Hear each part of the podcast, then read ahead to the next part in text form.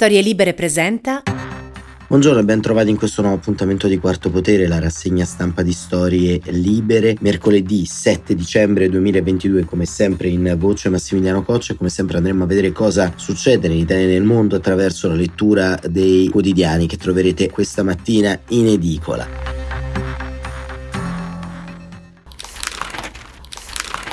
Aperture dedicate soprattutto al tema giustizia per Corriere della Sera e La Repubblica, intercettazioni Nordio accusa, riporta appunto il eh, quotidiano eh, milanese e La Repubblica diretta da Maurizio Molinari, giustizia sfida ai PM, la stampa, anche il quotidiano diretto da Giannini, giustizia agenda Nordio, meno intercettazioni e ancora libero invece se la prende con la sinistra, Vizietto Rosso, la nuova sinistra riparte dall'odio, Crosetto minacciò dai Cobas in tv, violenza su di lui, pazienza e i sindacati della Scala chiedono di mettere il Premier alla porta, il solito vittimismo insomma. Il giornale Nordio stoppa le toghe rosse e ancora il Fatto Quotidiano ecco la salva corrotti, carcere finto per tutti. La verità, Mattarella dà alla Meloni i compiti a casa in conto UE. Il tempo, l'ultima infornata del PD, la giunta regionale accelera sulle nomine dei vertici degli enti che gestiscono i rifiuti, Paul i consiglieri uscenti, con la sinistra cerca di salvare chi non verrà rieletto, Trancassini Fratelli d'Italia denuncia, i Dem regolano i conti interni con i soldi dei contribuenti. E il messaggero intercettazioni troppi abusi, domani basta aiuti di Stato alle lobby del calcio e i suoi bilanci creativi. E il sole 24 ore spesa pubblica, corsa senza freni, il mattino sud sgravi per le imprese, c'è il via libera dell'Europa. E il manifesto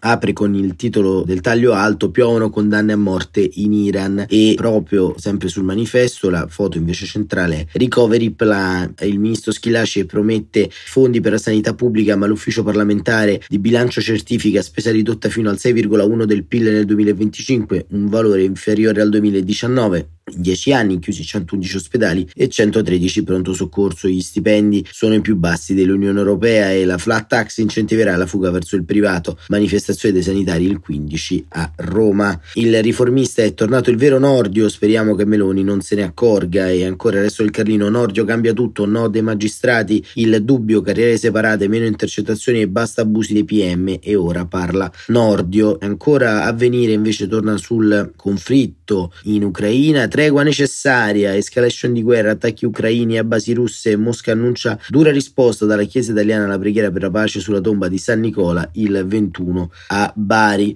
Il foglio nel taglio centrale parla del congresso del PD con editoriale di Claudio Cerasa, un PD a vocazione minoritaria, un partito che sceglie di rinnovare tutto ciò che gli ha permesso di avvicinarsi alla vittoria è un partito che sceglie di trasformare le primarie in un concorso di bellezza perché prendere sul serio la magnifica sfida tra Bonaccini e Schlein. Proprio appunto sul eh, foglio invece c'è il primo articolo che andiamo a leggere quest'oggi e che è un articolo di Giulia Pompili perché Giulia Pompili ha seguito nel corso degli anni una notizia che è stata ripresa nei giorni scorsi dal settimanale L'Espresso che diciamo ha riportato un po' la sintesi di un rapporto che da qualche tempo girava, rapporto Exterior 110 stilato dal ONG Safeguard Defense in cui si eh, faceva un'analisi molto approfondita all'interno di tutto quanto quello che è il mondo delle interferenze cinesi in Italia e in Europa. E la ripresa di questi pezzi ha un po' scatenato il dibattito politico politico e Giulia Pompili, cui va dato atto nel 2019 di aver iniziato a parlare di questo argomento, racconta quello che sta succedendo.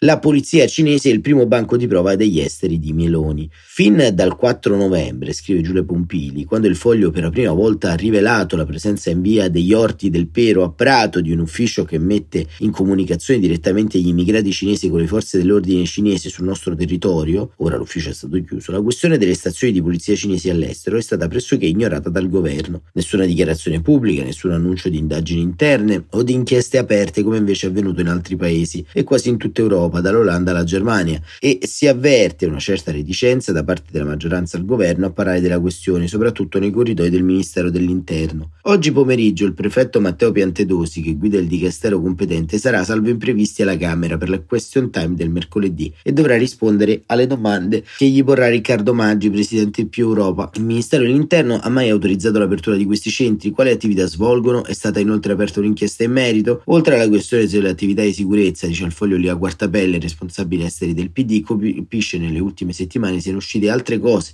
per esempio l'inchiesta di Wire sulle telecamere cinesi che sono state incluse nel catalogo Consip, la centrale acquisti della pubblica amministrazione. Ci sono una serie di punti che andrebbero collegati, dice Quartapelle, e finora mi pare che in Italia non ci sia stato nessun principio di, di cautela sulle infiltrazioni cinesi.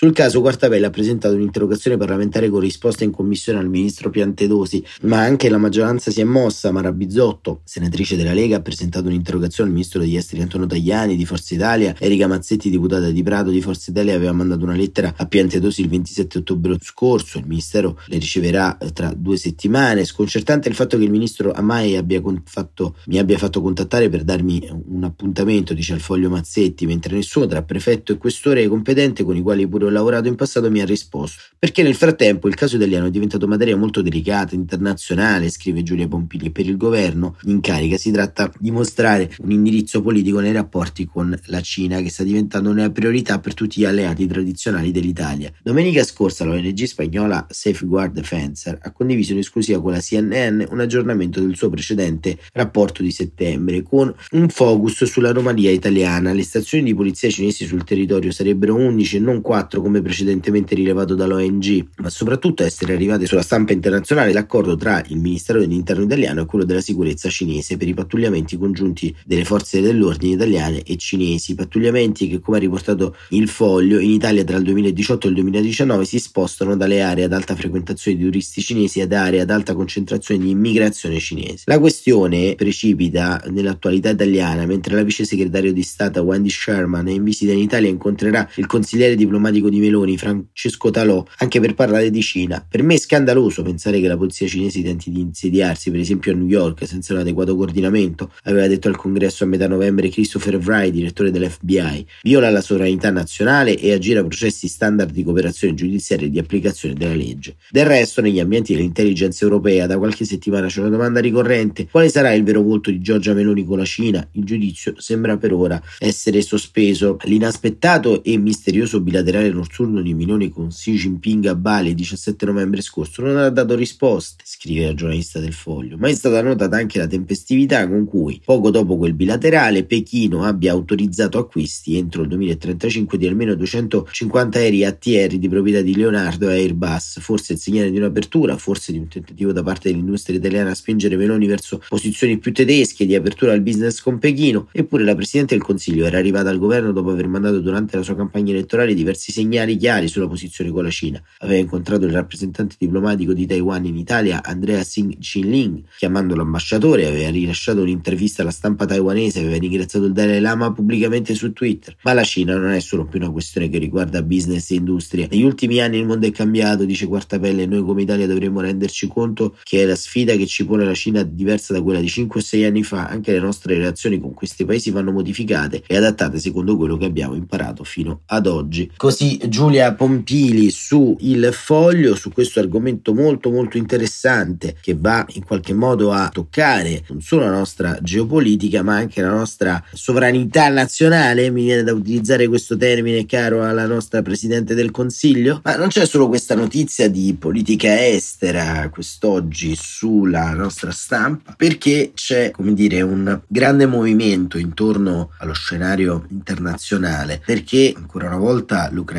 sta cercando di depotenziare le aggressioni che avvengono sul proprio territorio e ha iniziato da qualche giorno l'escalation militare che va a toccare prevalentemente gli aeroporti al confine da dove partono i missili o gli aerei russi che stanno costantemente bombardando le città ucraine, condannando popolazione al freddo. In questi giorni in Ucraina ci sono temperature comprese tra i meno 7 e i meno 10 gradi e andiamo a vedere cosa cosa accade da Lorenzo Cremonesi. Nuovo raid con i droni in Russia, Zelensky sul fronte del Donbass. Sono i droni l'arma del presente, alcuni sono complessi e costosissimi come i jet di ultima generazione, ma ne esistono anche altri estremamente semplici acquistabili da chiunque sul mercato per poche centinaia di euro, purché poi si abbiano le capacità tecniche e l'inventiva di modificarli con le per le proprie esigenze belliche. Ce lo ripetono i soldati ucraini nelle loro basi attorno alla città assediata di Bakhmut. Chi ha droni più efficienti e saprà utilizzarli al meglio vincerà la guerra. Nei loro bunker laboratorio sono addirittura in grado di produrre da soli pezzi di ricambio con una piccola stampante 3D collegata al generatore. I nostri droni funzionano come scout armati, spiano i russi nell'aria li bombardano, sono in grado di fermare le avanzate dei carri armati, ci aiutano contro un nemico superiore per numero di uomini e mezzi di trasporto ma inferiore tecnologicamente e condizionato da concezioni strategiche obsolete. Sostengono al comando della decima brigata del 108 battaglione d'assalto delle truppe di montagna, dice Cremonesi, dispiegato tra i campi di papaveri secchi e le colline dolci che separano Bakhmut dalla città di Soledar. Li abbiamo raggiunti ieri percorrendo in jeep una decina di chilometri su piste sconnesse di fango congelato, sino ad una macchia d'alberi che nasconde le loro ipse di legno e i bunker scavati nella terra, utilizzando vecchie cantine contadine a soli 4 km dalle prime linee russe. Il tema è all'ordine del giorno, lunedì i droni ucraini, modificati dal genio militare per garantire un'autonomia superiore al migliaio di chilometri in grado di portare centinaia di chili di esplosivo, hanno attaccato due basi aeree situate nel profondo del territorio russo.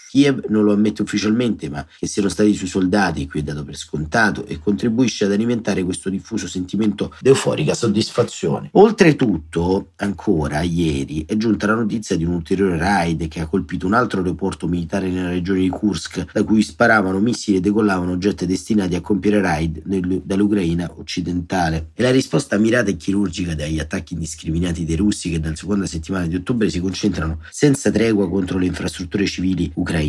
E infatti, ieri lo stesso Zelensky ha scelto di venire proprio qui nel Donbass, a Sloviansk, che si trova ad una ventina di chilometri dalla base che abbiamo visitato, per ribadire ad alta voce il suo messaggio di sfida e determinazione. Tutti possono vedere la vostra forza e la vostra qualità. Sono grato ai vostri genitori che hanno messo al mondo una generazione di eroi, ha detto il presidente. Mentre parlava i soldati si passavano il suo video in tempo reale e facevano vedere con fierezza la medaglia al valore ricevuta dal loro battaglione solo poche settimane fa. Insomma, Kiev fa sapere a Mosca che non starà a guardare se gli alleati della NATO hanno scelto di fornire armi di ottima qualità, senza dubbio migliori di quelle russe, ma di raggio inferiore per centinaia di chilometri per evitare che il loro utilizzo all'interno dei confini russi possa innescare la scintilla della terza guerra mondiale, allora saranno gli ucraini a costruire la loro deterrenza aggressiva. Si tratta di affinare strategie che per loro non sono affatto nuove. Dopotutto, suon dei droni della prima fase della della guerra hanno fermato le colonne che attaccavano Kiev e scacciato i comandi russi dell'isola dei Serpenti di fronte a Odessa. Il 14 aprile i loro missili Neptune hanno affondato la Mosca, la miraglia della flotta russa nel Mar Nero. Nei mesi seguenti hanno colpito più volte depositi e basi tra Belgorod, Rostov e la penisola di Crimea, sino a raid con droni marini e aerei nel porto di Sebastopoli il 29 ottobre. Le armi anti-Wagner, così le chiamano, le piccole granate con 80 grammi di esplosivo che montiamo sui droni commerciali Mavic, sono ottime armi anti-uomo, dicono, colpiscono con precisione i russi dei battaglioni dei contractor che combattono qui di fronte a noi, spiega Khan, che è il nome di battaglia del comandante ventottenne della brigata. A suo dire la Wagner, nel loro settore, perde 5-500 soldati al mese. Il rapporto è un nostro morto per 15 di loro. Se continuano così, forse potranno prendere Bakhmut a fine febbraio, ma credo che per allora saranno completamente dissanguati, aggiunge, scendere con loro nel bunker laboratorio diventa una lezione sulla guerra per droni. Un monitor trasmette in tempo reale le immagini di quelli che stanno volando sulle linee russe. Sergei, 24 anni, mostra come trasforma un Mavic commerciale da 2000 euro in un'arma letale. La 3D sta stampando un supporto per due granate da appendere sotto l'apparecchio. Le batterie durano 15 minuti e permettono di colpire entro un raggio di 7 km. Ne può allestire uno ogni mezza giornata. E questo è un eh, rapporto dal fronte dove si sta appunto giocando ancora una volta la guerra tra Russia e Ucraina, ancora una volta diciamo queste notizie che arrivano ci fanno comprendere come l'aggressione russa non cessa, come dall'altra parte si avvia sempre di più un percorso di autodeterminazione rispetto al proprio futuro. Nel frattempo questa notte è arrivata anche la notizia della condanna di Donald Trump, più che a Donald Trump, alla sua società, è stata condannata per frode fiscale, e ci racconta Giuseppe Sarcina sul Corriere della Sera, è la prima condanna secca per la Trump Organization, l'ex presidente non è coinvolto direttamente ma il verdetto raggiunto ieri nella Corte di New York è indubbiamente un colpo per la sua già discutibile reputazione. La giuria ha stabilito che due entità del gruppo Trump Corporation e la Trump Payroll Corporation hanno frodato il fisco falsificando i conti aziendali. Toccherà al giudice fissare la pena, secondo i media americani potrebbero essere una multa fino a 1,6 milioni di dollari, una cifra che non porterà alla rovina il business della famiglia Trump. Gli effetti della sentenza però sono pesanti. Innanzitutto i giudici hanno infranto lo scudo di omertà che finora aveva protetto gli affari di Trump. Il procuratore del South District di Manhattan, Cyrus Vance, aveva iniziato l'inchiesta nel luglio del 2021 convocando Allen Weisselborg, 75 anni, manager di punta da 46 anni al servizio dell'ex costruttore newyorchese. La resistenza di Weisselberg è durata un anno, poi nell'agosto scorso è crollato dichiarandosi colpevoli per tutti i 15 capi di accuse ipotizzati dalla procura. Weisselberg, con la complicità del suo collaboratore Jeffrey McConney, ha nascosto al fisco compensi e benefit per un valore di 1,7 milioni di dollari, occultando tra l'uno e l'altro anche l'affitto per appartamento in una delle Trump Tower di Manhattan, il leasing di un'auto lussuosa, i versamenti per pagare l'università dei nipoti. Avrebbe pagato tutto in nero. Weisselberg ha schivato almeno 15 anni di carcere, ma la decisione della Supreme Court, il tribunale principale di New York, è un segnale d'allarme per Trump. L'indagine, aperta da Vance, è passata al suo successore Alvin Bragg, che copre 15 anni di operazioni considerate opache, dalle falsificazioni dei bilanci per ottenere i prestiti dalle banche fino ai pagamenti illeciti, come i 130.000 dollari versati alla porno star Stormy Daniels. L'inchiesta quindi può salire ancora di livello. E questa era l'ultima notizia della rassegna stampa di oggi. Eh, come vedete, insomma, i grandi eroi del conservatorismo internazionale crollano colpo dopo colpo, sempre più o meno per le stesse ipotesi di reato e dall'altra parte una guerra continua, una diplomazia ancora al palo per quanto riguarda eh, l'Italia invece non riesce a trasformare il soft power della nostra rete diplomatica in hard power e quindi continuiamo a subire prima dalla Russia e ora dalla Cina azioni ostili sul nostro territorio e questo e molto altro significa essere sovranisti molto probabilmente, difendere gli interessi nazionali in sede internazionale, ma come vedete è molto più facile dire parole roboanti durante i comizi che poi avere un punto di caduta pratica nelle cose. Grazie davvero per essere stati con noi. Quarto Potere domani fa festa e torna venerdì come di consueto. Buon proseguimento di giornata e, e buon riposo a tutte e a tutti.